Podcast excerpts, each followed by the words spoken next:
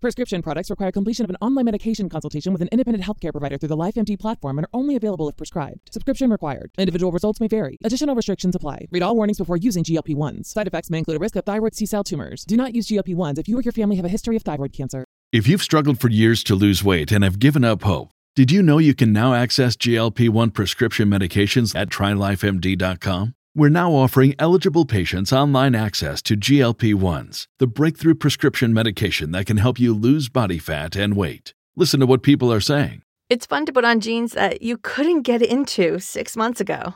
Every morning, I look forward to getting on the scale. For anybody who's struggling with their weight, it's a godsend. And here's the best part your insurance may cover 100% of the cost of your medication. So go to trylifemd.com to have your eligibility checked right now. Get started today at trylifemd.com. That's T R Y L I F E M D.com. When you need mealtime inspiration, it's worth shopping Kroger, where you'll find over 30,000 mouthwatering choices that excite your inner foodie. And no matter what tasty choice you make, you'll enjoy our everyday low prices, plus extra ways to save, like digital coupons worth over $600 each week. You can also save up to $1 off per gallon at the pump with fuel points. More savings and more inspiring flavors make shopping Kroger worth it every time. Kroger, fresh for everyone. Fuel restrictions apply. Welcome to the Cyber Law and Business Report. Get the top story on the hot button internet legal topics of the day. This is your home for the latest on internet law and policy. Hear the latest net trends impacting business and have your questions answered right here. This is the Cyber Law and Business Report.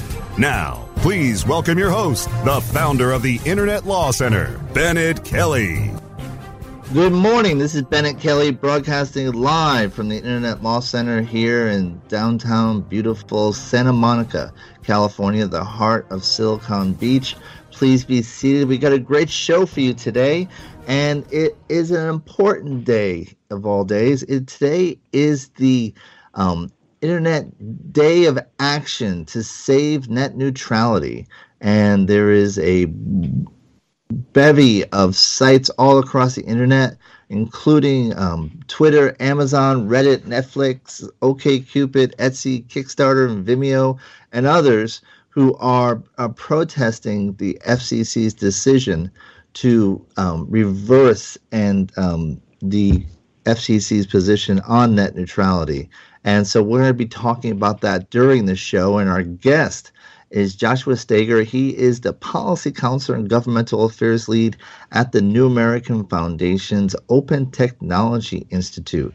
And as a shout out, I want to thank freepress.org um, for hooking us up with Joshua um, on short notice. So, Joshua, um, welcome. Can can you hear us? Yep, I'm here. And um, so you're, you're call, you are at the in Washington today. That's right. And um, so tell us briefly what is the New Technology Institute? Excuse me, the Open Technology Institute.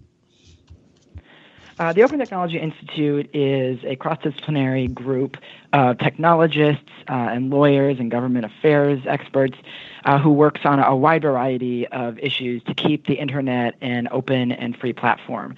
Uh, we've been, since the inception of our organization about 10 years ago, very actively involved in the fight to defend and protect net neutrality. Uh, so we have also been very involved in helping to organize today's Day of Action.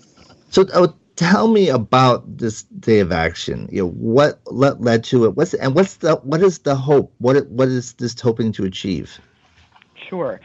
Uh, so today's day of action is really bringing together thousands of internet users and websites to mobilize support for net neutrality and specifically for the net neutrality rules that the FCC enacted two years ago in 2015. Uh, those rules are now under threat because the new chairman of the FCC, who was appointed by President Trump, a man named Ajit Pai, has proposed a rulemaking that would repeal the 2015 rules. Uh, Ajit Pai was a vocal opponent of the last proceeding and is seeking to reverse them, um, the rules. Uh, so today's action is about mobilizing support, grassroots support, and raising public awareness about the threat of this proposal. And the hope is that by doing so and by having all of these websites have various banners and pop ups to educate the public, that they can also drive comments to the FCC and to Congress. Uh, the, the deadline for public comments on this proposal at the FCC is Monday, so that's why today we're seeing so much activity. And um, I looked earlier this morning, and there was something like already several million comments. Um, what is your? Do you have a goal and what you what you'd like to achieve?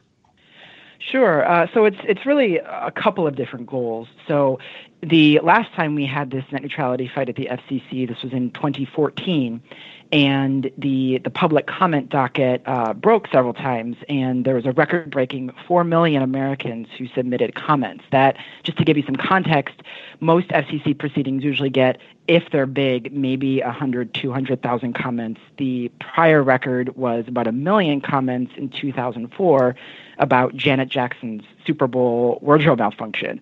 So to get four million comments on you know an issue you know relatively esoteric to the American public sent a very loud message both to the FCC and at the time President Obama that the public actually cares about this issue. And those comments really helped push that FCC and President Obama to enact very strong net neutrality rules in 2015.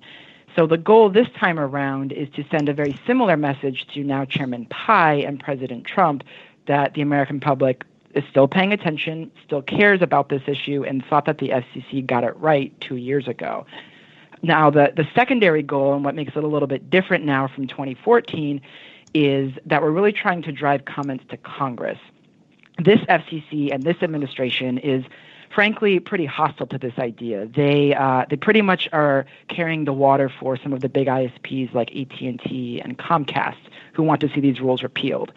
So even if we get you know four million or even ten million comments this time around, there these the protests here are reaching a much more hostile audience at the FCC. So the fear is that they will shift to Congress and Congress may try to undo these rules legislatively. So, and that that was not really a big concern the last go around in 2014. So, we're also trying to drive comments to people's representatives and senators to tell them to back off, that people you know care about keeping net neutrality and keeping the internet the way it's always been, and to not start mucking around it with legislation. And and and so that is a, an important point to highlight is that while we, we hope you hope to get comments on the proposal, you know there is a concern, uh, or just realistically speaking, you don't think uh, you know Chairman Pai is really. You could have a gazillion uh, comments, and, and the FCC may not you know waver in its position, um, but Congress may may be different. Right, right. And so Chairman Pai has already said, even before this docket opened um, in May, um, he cast doubt on whether he would even pay any attention to any of the comments in the docket, because of course this public comment period is just something that's legally required under any FCC rulemaking under what's called the Administrative Procedure Act. Uh, the FCC doesn't just you know do it out of its own you know sense of good government. They are legally required to do so, and then to make sure that any rulemaking they promulgate in the future is based on evidence they find in this public record. So they don't have to go back and look and say, well, gee, how many comments in this docket supported net neutrality or didn't? They really just are trying to find any evidence in there to support what they already want to do. Uh, moreover, the docket has been uh, plagued by alleged cyber attacks. Um, back in May, the website was down quite a bit, and we're um, pretty concerned that this could happen again today, which prevented people from submitting comments. And the FCC said, oh, there was a DDoS attack, but they haven't been forthcoming about details or have even uh, indicated that they've taken any steps to prevent this from happening again. So there's a lot of concern that comments towards the FCC will fall on deaf ears or will quite literally just not be received because of technical problems. No, I know some in the Senate uh, has sent a letter to the FCC that they better be on their game today um, to handle comments expected from the protests. And I'm looking at the docket right now. It looks like we're at 6.5 million or approximately 5, 6.5 million um, comments so far, and um, 1 million in the last 30 days. So yeah, that shows a real groundswell. I mean, we I believe we broke the 2014 record of four million comments in late May, just within like about 10 days of when the docket had opened. So, just in terms of raw numbers, it certainly does help to point to the the huge surge of, of interest in this issue, and that even if it doesn't surprise the FCC, can be effective with Congress because you know many people in Congress don't think of this as a particularly political issue that the average voter understands, but when they're confronted with a docket bursting with millions of comments, they tend to take a second look. And you know, we saw an example of this um, in March when Congress tried to very quietly repeal the broadband privacy rules that the FCC had enacted, which they did. They repealed it, but the enormous public backlash that they received afterwards, including a lot of angry people at town halls in April, uh, really shocked a lot of members of Congress. So showing that the public is just frankly even paying attention to this and is aware of it can have a real impact on the Hill. And the, there is a, a, precedent, and you know, it was six years ago, and uh, there was a uh, basically the internet went on strike where 115,000 websites um, went dark to protest the Stop Online Pir- Piracy Act, also known as SOPA, and they triggered more than 10 million voters to contact Congress. And as an immediate result, the next day, 95 members of Congress switched their position overnight, including 11 um, sponsors of the legislation who now switched to the opposition. So there is, you know, evidence that this can have uh, a dramatic effect. But the, I guess the question I ask you, as someone who just came from the Hill, um, that was six years ago. It, it, seems that we have a different Congress today, and are would they be as responsive to such a backlash? Since you know we're we're seeing this Congress pursue policies that are definitely unpopular in terms of healthcare. Yeah, it's it's a great point that the obviously the political dynamics have changed from when the, the SOPA PIPA fight happened. Um, I think you know at the time when the SOPA groundswell happened, there was a, a thinking that oh maybe this was a, a one-off incident. This you know this groundswell of public support and melting down of Congress's phone lines for a day might never happen again and the the repeated sort of uh, calls from the netroots on net neutrality after that whole SOPA PIPA activism six years ago uh, has really sent a message to the Hill that this is something that Americans do care about. So the the the political context has changed, but there is at least greater awareness that this is something that voters do care about. Um, it, the other distinction here is that, of course, more members of Congress are aware of this issue and are aware of what the FCC is doing. Uh, back when the SOPA PIPA legislation was moving through, uh, that was something that, frankly, many in Congress they they first heard about it when they got a million calls from their constituents on one day in January of 2012, I believe it was. Uh, and so they really were taken off guard. So of course now they're getting these phone calls and hearing about it from their constituents, and it's it's not news to them. They they are at least aware of this fight because it has been going on at the FCC and in Washington for the better part of a decade. It has, yes. Now, so let's go back to that. Um, well, actually, one quick question before we go back: Is there a concern that, unlike in you know the SOPA time period, here you actually have a very crowded uh, agenda in terms of there's you have two other major stories going on that are just seem to be taking the oxygen out of everything else, and that being the healthcare and the Russian scandal. Yeah, I think you know if, if we get to a point where there is legislation that's moving, um, and they need to actually get floor time to vote on something, then absolutely these other competing priorities uh, could crowd out the agenda. But at the committee level in Congress, uh, frankly, a lot of them are wide open. And the in the Senate Commerce Committee in particular, which is chaired by Senator John Thune of South Dakota, uh, there has been tremendous interest in moving forward on a bill on this issue.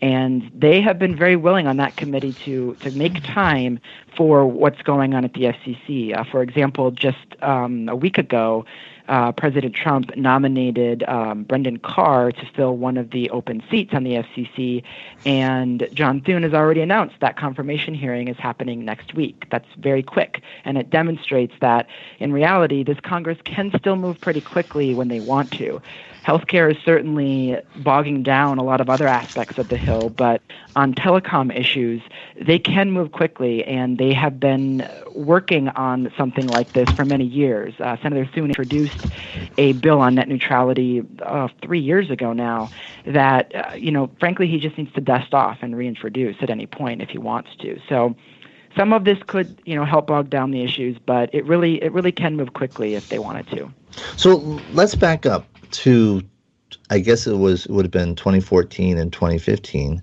um, when the notice of proposed rulemaking was made for the the current net neutrality proposal, and there was this huge backlash.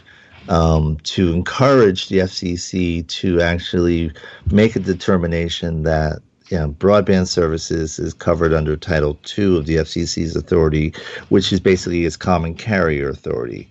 Tell us, tell us how um, that came about. Sure. Well, that came about really after a, a more than uh, decade long roller coaster of just trying to figure out what authority the FCC can use to to really do any kind of rulemaking when it comes to ISPs. Uh, so in, t- in 2002, the FCC initially concluded under uh, the Bush administration that they would classify the internet as a, a Title I information service. Um, at the time, you know, that was pretty controversial, and it went all the way up to the Supreme Court. The Supreme Court upheld that interpretation, although there was a notable dissent from Justice Scalia, uh, where he said it's pretty clear that you know the internet is is a Title II common carrier, not all that dissimilar from the, the telephone networks that have been Title II for you know decades. And when it came around time for the FCC to enforce net neutrality uh, through enforcement actions and rules, um, we're now talking 2008 and 2010, they tried to do it under this Title I framework. And every time they tried to do it, the ISP sued. They went to the DC Circuit Court of Appeals, and the DC Circuit said, nope, you can't do it. What you're trying to do here is treat ISPs like common carriers. You have to do that under Title II. That's the only authority that's left. So basically, the FCC tried to have it both ways and tried to enforce net neutrality without reclassifying ISPs as Title II carriers and every time the courts hit them back. So when it came to 2014, the FCC had nothing left. Their their last attempt at rules were thrown out in federal court, and the, the federal court made very clear: you if you want to do this, you have to reclassify under Title II. So, with really no other options left, that's what the FCC did. And of course, the ISPs went back and sued again, and the DC Circuit finally took a third look at this, and the third time was a charm, and they said basically, great, you did what we've been telling you to do for years. As long as you're doing it under Title II authority, you can enforce net neutrality rules. Now, Title II is, of course, very uh, politically controversial with the ISPs. It's a stronger regulatory mechanism and that is what Comcast and AT&T want to repeal and that's what Chairman Pai wants to get rid of. But because of this pretty strong case law on this issue now for the past 10 years, it's clear that there is no legal way for the FCC to enforce any kind of net neutrality rules without using Title II. So if they get rid of Title II, there's really nothing left for the FCC to do. And just for the point of clarity, the um, the current rules that are in place that were adopted in 2015 were upheld by the DC Circuit in, I believe, 2016. Absolutely, absolutely. It was just uh, about one year ago um, in in June. Right. They they upheld the order in its entirety. It was a, a pretty sweeping victory for the FCC and for the 2015 rules. Okay, so we're going to take a short break. When we come back, we're going to talk more about this topic, but uh, but more or less uh, talking about what it is that F, that net neutrality is trying to achieve and and why um, the current proposal is dangerous for the internet. And so we'll be back after these messages. You're listening to Cyberlaw and Business Report only on Cranberry.fm. Stay tuned for more of the Cyber Law and Business Report after this brief recess for our sponsors. Looking for a white label SEO and social platform for your clients? Think eBrands. Bring in unlimited SEO audit reports. eBrands.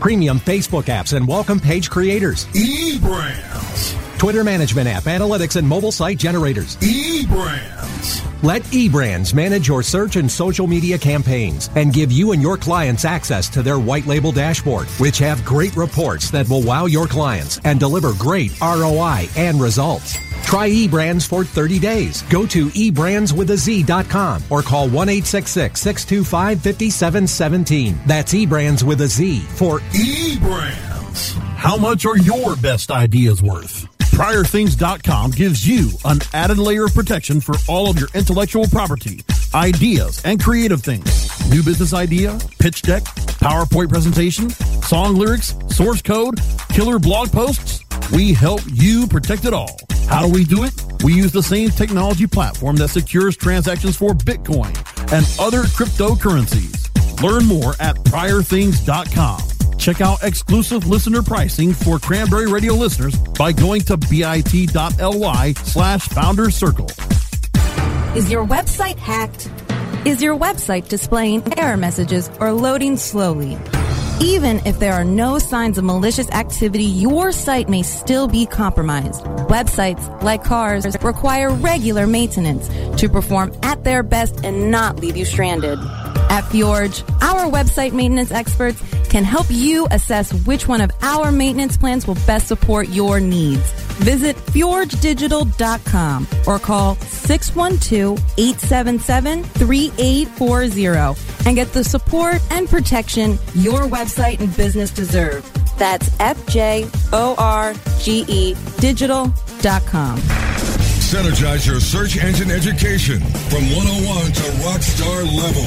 Only on Cranberry Radio. Cranberry.fm. The best gavel to gavel legal news and information on the net is right here. This is the Cyber Law and Business Report. Here is Bennet Kelley. And we're back and we're talking about the Internet Day of Protest in support of net neutrality. And we have Joshua Stager with us. Um, as usual, we have information on Joshua and this topic on our show notes at cyberlawradio.wordpress.com. And there are links to how you there to how you can get involved in today's day of action. And um, so, Joshua, we we when we broke, we talked about how the, the process of net neutrality and how we got to this point. What is why is net neutrality important? What are, what does it try to achieve, or more importantly, what does it seek to prevent? So net neutrality in its its most distilled form is just a principle of non-discrimination. It's saying that your ISP, whether it's AT&T, Comcast, Verizon, whoever, doesn't get to control the access, what content you access as the end user. This is a, a basic non-discrimination principle that has been essentially baked into the nature of the internet since its uh, its initial creation, and what the we really didn't need sort of any formal rules to protect that for the initial few decades of the internet because control over these networks was was pretty diffuse. There was no one or two big ISPs that controlled access. So, you know, 20 years ago, Comcast was just a, a regional Philly cable company that certainly didn't have n- nationwide brand recognition, and now it's one of the biggest companies in the world.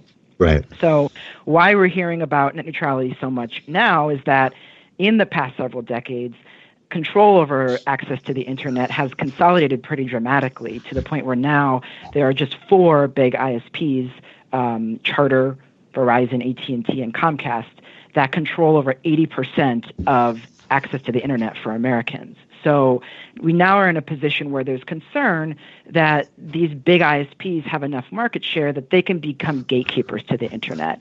They can essentially try to uh, control access to content and create access fees. So creating new, t- basically turn the information superhighway into a toll road where right now, you know, you just have to pull up any web address to access whatever website you want, and that's sort of the end of the game as long as you're you're paying for that access from Comcast. But without net neutrality and without rules enforcing it, Comcast could also say, "Oh, hey, if you're going to try to pull up Netflix, we're also going to charge Netflix a second fee so that they can actually reach you as the end user." Essentially, what this does is creates a ton of new fees in the internet ecosystem that have never existed before and creates an internet fast lane and internet slow lane. So the fast lane is for all of the, the deep pocketed websites that can afford to pay for it and the consumers who can afford to pay for it, and a slow lane for everyone else. That would effectively destroy the internet as we know it. All of the innovation, all of the, the great democratizing and economic benefits that have come from the internet would gradually erode as these big ISPs consolidate their grip on the internet itself and all of its potential. Now, FCC Chairman Pai says, you know, I hear you, but that's just theoretical. None of this stuff ever happens. And yeah, so Chairman Pai did say that that the, that the internet was not broken uh, in 2015 when these rules were passed, but um, one of the things at, here at OTI uh, that we do is participate in something called the Measurement Lab, which sort of measures the, the health of the internet. And what we found was in 2013 and 2014, in reality, this has happened. Uh, the internet was very much broken, and these these harms that we are talking about are not theoretical.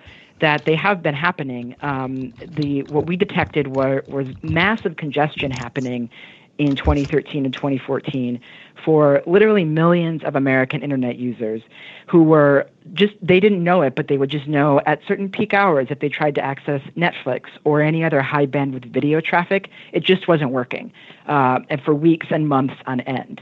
And what we were finding was that in reality, these their their Comcast, AT&T, and Verizon were allowing their interconnection points to congest this is something that's sort of a, an opaque part of the internet that most people don't know about, don't hear about, but it's it's the backbone of the internet. Companies like Level 3 and Cogent that pretty much all internet traffic flows over these networks. And what Comcast and AT&T and Verizon were trying to do was say, "Hey, you guys have to pay up. You typically haven't paid up in the past to interconnect to us, but we're going to just let our ports inter- congest and let our customers not have access to all of your, your traffic until you pay up. And what hap- that's what happened. Eventually, they gave in in 2014 and they upgraded the interconnection and the congestion went away. But what that effectively did was break the internet for all of these people. And at the, and you look back at consumer forums back at the time and you see all these people writing desperately. They were beyond frustrated, saying, you know, what's what's going on? Why is my internet not working? I call up my ISP, they're not giving me any information, or they're saying just upgrade your service package, and it's still not helping. So that whole incident was uh, it, it, it really went under the radar. It got a little bit of press attention, but what we really saw was that that helped inform the FCC's rulemaking in 2015 to say, you know, this is actually a big problem. It's impacting millions of Americans. They don't know it, but this is why their internet was slowing down for so off so many nights over the, in 2013 and 2014, and that's why there needs to be federal action. And, and there are a couple other points I think that are worth highlighting. One is censorship, and it hasn't happened that often. But when Verizon was challenging the net neutrality regs, it claimed in court that it had a First Amendment right to censor traffic on its network. Absolutely, and and and they even said in that in that same oral argument that, but for any FCC rules, they would try to be engaging in these types of activities like censorship, like paid prioritization. So yeah, it's definitely a real concern, and it's something that people have been talking about for many years, and often it was sort of laughed off as as a a sort of pie in the sky, chicken little fear, like, oh, of course your ISP isn't going to censor you. But now, ever since you know we've had this new Trump administration, uh, people are actually getting a bit more concerned about you know who controls the media and who controls access to that. And a lot of the big ISPs now actually own media. So Comcast, in addition to being the nation's largest ISP, owns NBC and particularly MSNBC and Verizon, they just purchased Yahoo. And what's interesting about that is through that acquisition, they also acquired a website called Tumblr. Tumblr was a major leading participant in some of these internet shutdown or slowdown days in the past. Uh, the SOPA PIPA fight that we talked about in 2012, yes. also the 2014 slowdown day but they just got bought out by Verizon just a month ago. They are not participating suddenly in today's internet slowdown day. It certainly looks a lot like Tumblr is being censored by their new corporate owners, Verizon. So there, there really is a concern about what happens when ISPs start to vertically integrate, start to get more involved in media properties, and become more than just ISPs. The, another issue is innovation and competition a number of the major ISPs have at one point blocked services that were competitive to services they've offered offered by them. Um, ATT, Sprint, Verizon all blocked, you know, things from Google Wallet to Skype, and uh, another IS, no, ISPs actually, if you put in a search it, in in one browser, it came up in their preferred browser, not the one you chose, and and so without net neutrality, you have the ability of the ISPs to determine the services that you use and not necessarily allowing the free market to allow innovation to determine which ones should succeed. Absolutely, and this is really the, the, the, issue that scares me the most about a, a, world in which we don't have any kind of net neutrality protections. Um, you know, so much of the, the, the internet economy that we have today, it's really the the greatest driver of economic growth and job creation that we've had in the past several decades uh, would, would cease to exist if we didn't have these net neutrality principles in place. If we have the big ISPs con- controlling who are the winners and losers in the internet economy, that means they effectively get to say who are the winners and losers of every of every business, of every aspect of the economy, because there's really no sector now that doesn't rely in some way on its presence in the internet to reach customers. We've and, seen and, some initial examples of this, as you mentioned, with Skype. Um, certainly, online streaming services like Netflix have become a canary in the coal mine. But these are just the, the first examples. As these companies get more and more involved in other types of the other parts of the economy, they have an incentive to stifle competition and to shut out competitors in a wide variety of sectors. Now, it's interesting. You were talking about you know how Tumblr had participated in other protests, but was not now because of it now being owned by Verizon. What's interesting is one of the participants in today's day of protest is AT&T. even though they've they've filed a lawsuit to challenge the net neutrality right. regulation. So it seems like it, they're being somewhat duplicitous on this. What's your reaction? Um, yeah, I'd say more than somewhat duplicitous, fully duplicitous. uh, the the literally hours before they announced that they would somehow participate in this day of action, they also uh, filed a motion at the Supreme Court to continue its, their lawsuit to overturn the net neutrality rules. Uh, this, you know, to me, this this sounded like when uh, President Trump said that he got Vladimir Putin to engage on a, a cybersecurity initiative. This is just not this is not who you partner with. Um, you know, we certainly welcome all kinds of participants in this, but the whole reason that we're having this day of action to begin with is because AT&T continues to fight net neutrality because they are continuing to sue to overturn the rules and push for legislation in Congress. As far as we're concerned, this issue is settled. We, you know, we fought for years to get strong rules in the books, and we finally got them. And we went and had the courts rule on this as well.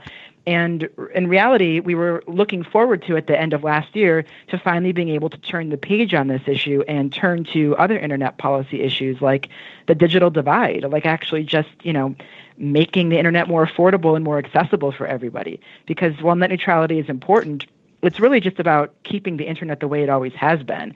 And there are a lot of other big things that, you know, we need to work on. So AT&T has really been getting in the way of that, and they, you know, have routinely been the the biggest force in in stopping us from being able to turn the page on this issue and focus on a lot of the other big issues at hand. Um, but you know, if AT&T wants to to join the fight, uh, they are more than welcome to. But the the biggest thing that they could do to demonstrate that would be to both drop their lawsuit and to stop spending literally billions of dollars in lobbying against net neutrality on Capitol Hill. Now, um, going back to Capitol Hill, so let's. You talked about Senator Thune having a bill on net neutrality. How, how confident are you of the ability to for Congress to find a compromise that salvages, you know, the essential port portions of net neutrality? So uh, I think you know it's it's a really open question. Even though you know they now the Republicans now control both the House and the Senate and the White House, their ability to move legislation and to actually govern is obviously uh, been in question um, on a wide variety of issues. And on this particular issue, um, in the wake of the, the the broadband privacy repeal that I mentioned earlier, which happened in March, uh, there have been a lot of um, Republicans, even in Congress, who have felt the backlash and are a little concerned about doing anything else on anything related to ISPs because they've gotten a lot of heat from their constituents. So while Senator Thune very much, you know, wants to move his bill or a bill that looks like it, and quite a few others in Congress would like to do that as well, there are a lot of people on the Hill who are starting to realize that this might not be a political winner for them. So if they get enough heat, if they get enough public attention, the the very consistent history on just about any telecom issue on Capitol Hill is if it gets public attention, if there's evidence that that voters are actually paying attention, Congress tends to back off and not and not interfere with it. But when the issues go under the radar, when the public doesn't indicate that they're paying attention, Congress tends to move pretty quickly in doing whatever Comcast and AT&T lobbyists are asking them to do. But here you would want Congress not to back off, but to act, because it doesn't seem like you're going to stop the FCC. Uh, so actually, no. In this case, I, I don't want them to act. Um, the, the, there's a theory that the the real play here from Chairman Pai is to not actually enact any kind of rulemaking. It's it's honestly pretty unclear what rule he can actually put forward that can repeal these rules legally. Uh, there's a lot of sort of legal constraints that he has on what he can do under the Administrative Procedure Act and a lot of other constraints. And whatever he does, he'll probably have to face a lawsuit. So the theory is that he might actually just be trying to create such uncertainty that it puts pressure on Congress to feel like, well, we have to come in and clean up this mess. Okay. Um, and yeah, Josh, so let me, really let me we would love interrupt to back you. Because you have a, you have a hard stop, and I want to thank you very much for joining us. So, and I know you you have a hard stop and you have to go. Um, so, but thank you again. It's been a pleasure talking to you. Um, we have information on the blog uh, on how to contact you, and um, best of luck today. And thanks again for joining us. Yeah, my pleasure. Thanks. And um, we're going to take a short break. We come back. We'll have more on net neutrality and other news updates. You're listening to Cyber Law Business Report only on Cranberry.fm. Stay tuned for more of the Cyber Law Business Report after this brief recess for our sponsors. Hi, I'm Montel Williams. Most of you know me as a talk show host, but I'm also an author, actor, single father of four, avid snowboarder, and I'm also a medical marijuana patient. Living with multiple sclerosis, I'm in pain every day. Medical marijuana is my last resort, and it helps me when all other drugs have failed. If you'd like more information about medical marijuana, you can contact the Marijuana Policy Project at MPP.org or call 1 877 JOIN MPP. The best gavel to gavel legal. Cranberry Radio is your new destination for education, entertainment, and engagement. Get educated and entertained by our panel of on air experts and peers. And engage with us anytime by following us on Twitter, Facebook, Google, and LinkedIn so you can reach us before and after every program. Located on our new social shareable live streaming player. Access the new Cranberry Radio live stream player at our website, cranberry.fm. More refreshing talk radio on air and on demand 24 7. Only on Cranberry Radio. The best gavel to gavel legal news and information on the net is right here. This is the Cyber Law and Business Report. Here is Bennet Kelley.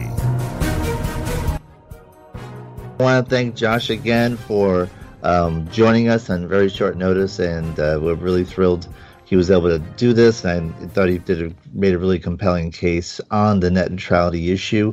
And um, just some more background on this topic.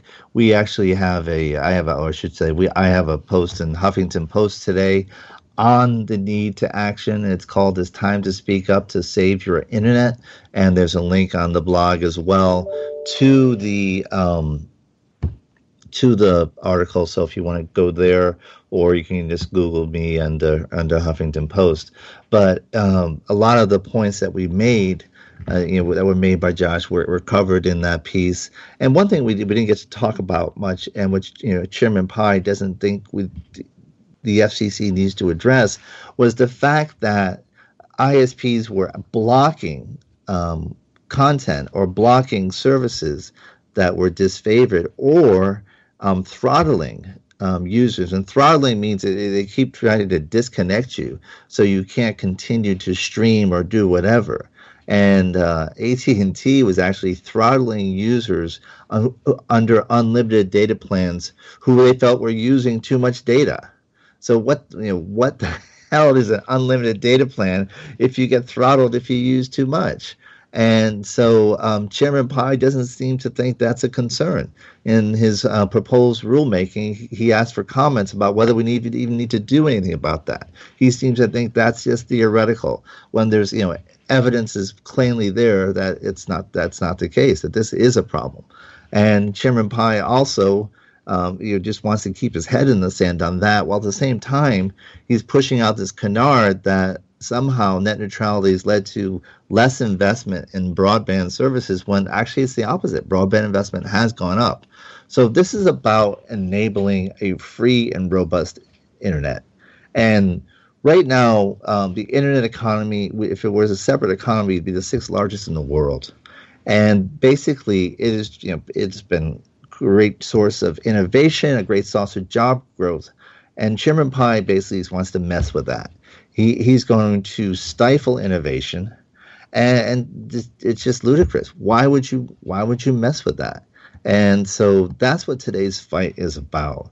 Today's fight is about saying, um, "This is my internet." And you know, you, hear a lot from those who are opposing net neutrality that somehow the net neutrality rules were some government take over the internet. That's complete nonsense. So let me give you um, tell you how far back these principles go. In the 1860 um, Pacific Telegraph Act, 1860 was the year Abraham Lincoln was elected. That's how far back we're going. And that act said, you know, when telegraph providers were um, transmitting messages, that they had to do it in the order they received it. They couldn't discriminate based on who the messages came from. And so this this principle that you know you, you can't be a, a gatekeeper, you can't be a, a, toll booth operator or discriminate at what gets through and what doesn't. Um, goes back to the days of the Pony Express, basically, and, and so to all of a sudden say that this is now you know, the, not discriminating as a government takeover is nonsense. What is a takeover is what they want to do. They want to turn over the internet from being controlled by us, the people, to the big corporate interests that control the ISPs. And, and, so that's what this is about. And that's why there's a lot of concern, particularly since, if you, I don't know if you heard our show two weeks ago where we had um, a discussion about the Gawker case um, and the, the issues that are going on there um, in terms of Peter Thune trying to put Gawker out of business and other issues in connection with um, the Las Vegas Review Journal with Sheldon Adelson buying it to more or less stop negative press about him, and then President Trump's war uh, against the free press. You know, and so um, again, that, that was a documentary, Nobody Speak, Trials of the Free Press. You know, this is all happening in the same context. And this is about us saying we want a free and open internet. We want a robust debate on the internet. And, you know, we believe a free press is an important part of a, a, a functioning democracy. And, and these are very important points. And then so I feel very strongly about this, and that's why we are we're very proud to be part of this you know, this national protest on the internet, and that's why we, we made a great effort to have someone on the show today for that purpose. So. Um, please, if you get a chance, look at the show notes or go to um, the websites and you know, um, involved on that. And for example, you can go to um, I think it's Battle for the Internet um, battleforthenet.com has a list of all the participants, and you'd be amazed at um, the number of sites um, involved. And and it's not you know just it's a whole variety of sites, uh, including um, you know Funny or Die um, is one. Spotify. Um, and just look at you know, looking at some of the ones on listen here. Um, Greenpeace, uh, Electronic Frontier Foundation, um, a bunch of you know Creative Commons, Consumer Reports, you know, and on and on. Vimeo, GitHub, Kickstarter, Netflix, Amazon, and um, so this is a, a, big day for the internet, and I hope you'll um, participate, and I hope you will get involved, and because uh, it's it's that important. So. So, um, in addition, I want to give you some news updates of what's going on. And uh, one is just a quick shout out. Today is the 55th anniversary of the Rolling Stones' first concert in the Marquee Club today. So, just how old would you be if you saw that concert? If you think you were 20 years old, so those 75 year olds today are reminiscing about um, that day. And uh, I think Spotify actually has the set list. Um, so you can actually listen to the songs they played. So uh, they, those guys are still going quite amazingly, including Keith Richards. So a shout out to them. Um, we have some news updates, and uh, I don't know if you saw the reports about Rob Kardashian and Blac Chyna. Uh, I, I, was interviewed by ABC News on that, and uh, we have a link to my, my interview and comments about the case on the, in the show notes. And basically, I, I, thought it was a textbook case of revenge porn, uh, unless you know there's some element that she consented, which which wasn't the case apparently, since she was able to get a restraining order, you know, a week later. And so these things, and, and I, I, it's it's reprehensible what Kardashian did, but in some ways maybe it's a it's a good thing in, in that it's a you know it will bring awareness on this issue and and you know that maybe something good will come out of this very vile act that he did and and so people realize you know the internet isn't the wild wild west and it remains to be seen whether there'll be any criminal prosecution. But for the time being, at least you know, at least um, Blac Chyna has been able to get a restraining order uh, to stop you know, him doing this any further. Um, also in the news. Um, first of all, a shout out to our, our fellow host Jim Hedger, uh, a good, good Canadian, um, on we we Canada Day, which was July 1st, and it was the 150th birthday. Well, I didn't say birthday, the 150th uh, Canada Day for um, Canada, and uh, so they were quite proud and had it was a big celebration. I attended some huge party here in Los Angeles, um, connection with the consul uh, consulate's office here, and um, but a very important thing that happened on Canada Day was the um, they um, Brasco. The um, important thing that happened was the um, government dropping the private right of action. And um, excuse me one second. And the um, the Canadian government in their spam law, they dropped the the currently the private right of action under the Canada spam law, which had damages up to you know over a million dollars um, they dropped the private right of action under that. And so what was supposed to go into effect on July 1st this year um, is not going into effect. So a lot of marketers are breathing a sigh of release that the Canadian spam law is not going into effect. And um, so we have a link to on that on the show notes. And then um, I want to talk a little bit about the Petya ransomware attack. And that got a lot of attention. We've had two major ransomware attacks.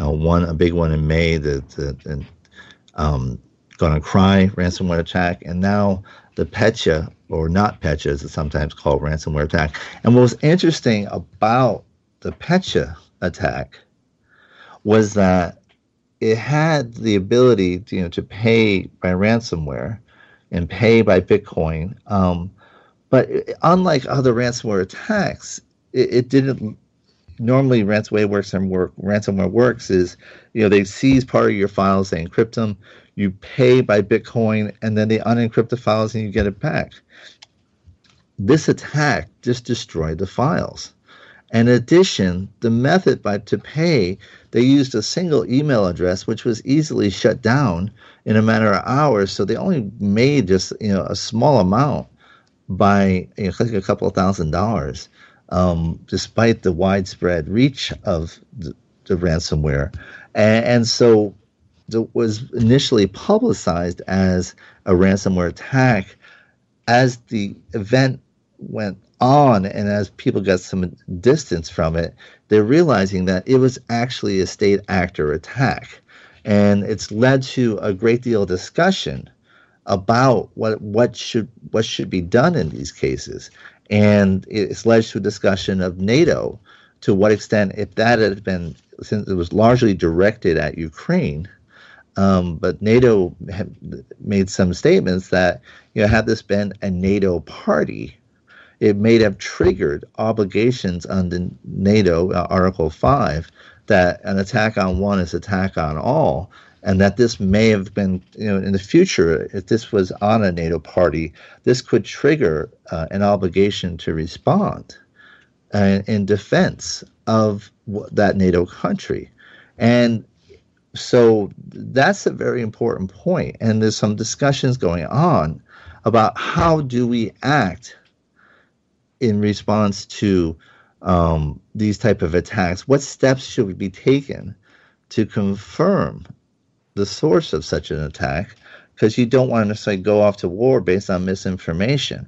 And so, to the extent that we are talking about these attacks, you know, being uh, the equivalent of acts of war, there's some debate going on, and Microsoft has put out a discussion that maybe we need the equivalent of the Atomic International Atomic Energy Commission, to which you know inspects nuclear sites at countries suspected of having nuclear weapons.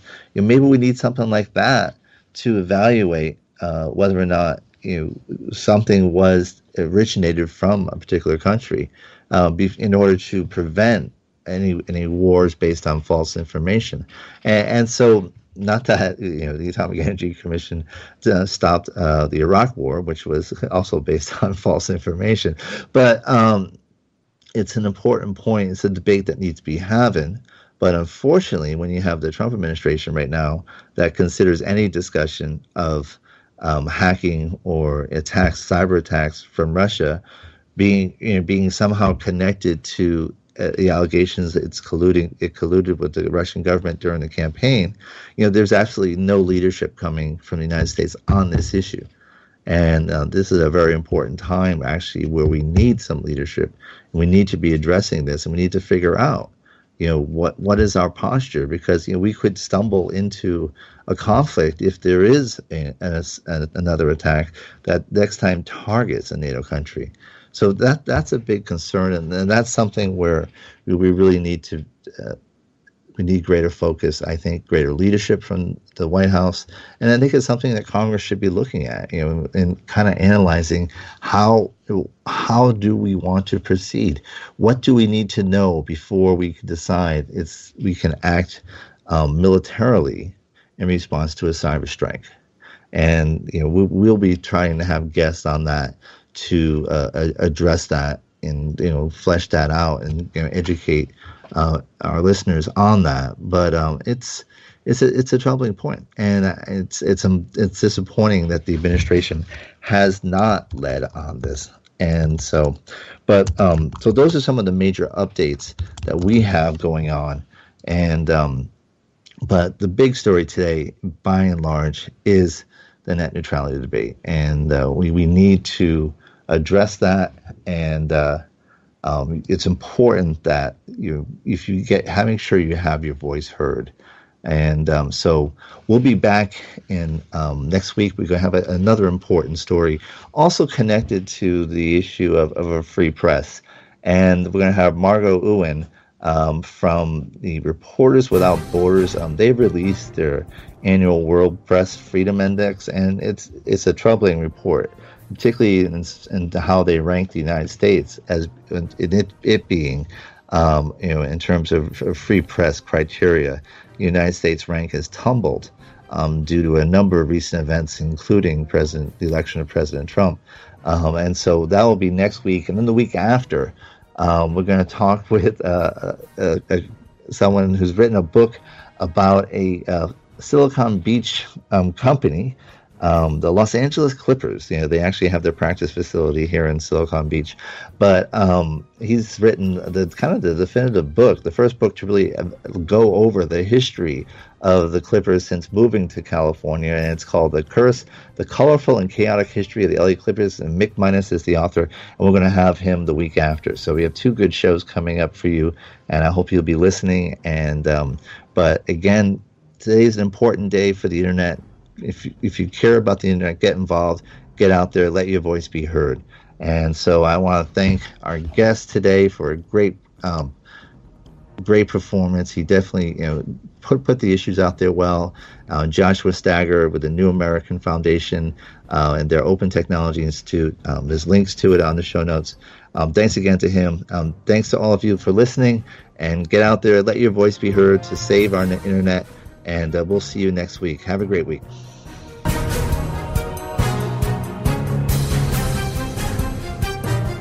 The opinions expressed are those of the hosts and their guests and do not necessarily reflect those of the staff and management of Cranberry News Marketing and Cranberry.fm. Rebroadcasts or retransmission of this content without proper consent is prohibited.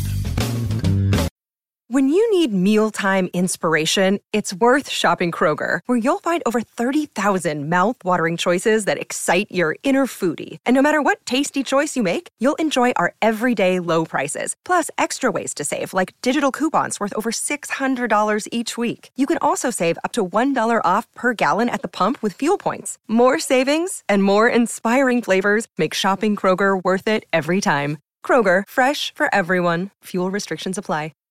Save big on brunch for mom, all in the Kroger app. Get half gallons of delicious Kroger milk for 129 each, then get flavorful Tyson natural boneless chicken breasts for 249 a pound, all with your card and a digital coupon. Shop these deals at your local Kroger today or tap the screen now to download the Kroger app to save big today. Kroger, fresh for everyone.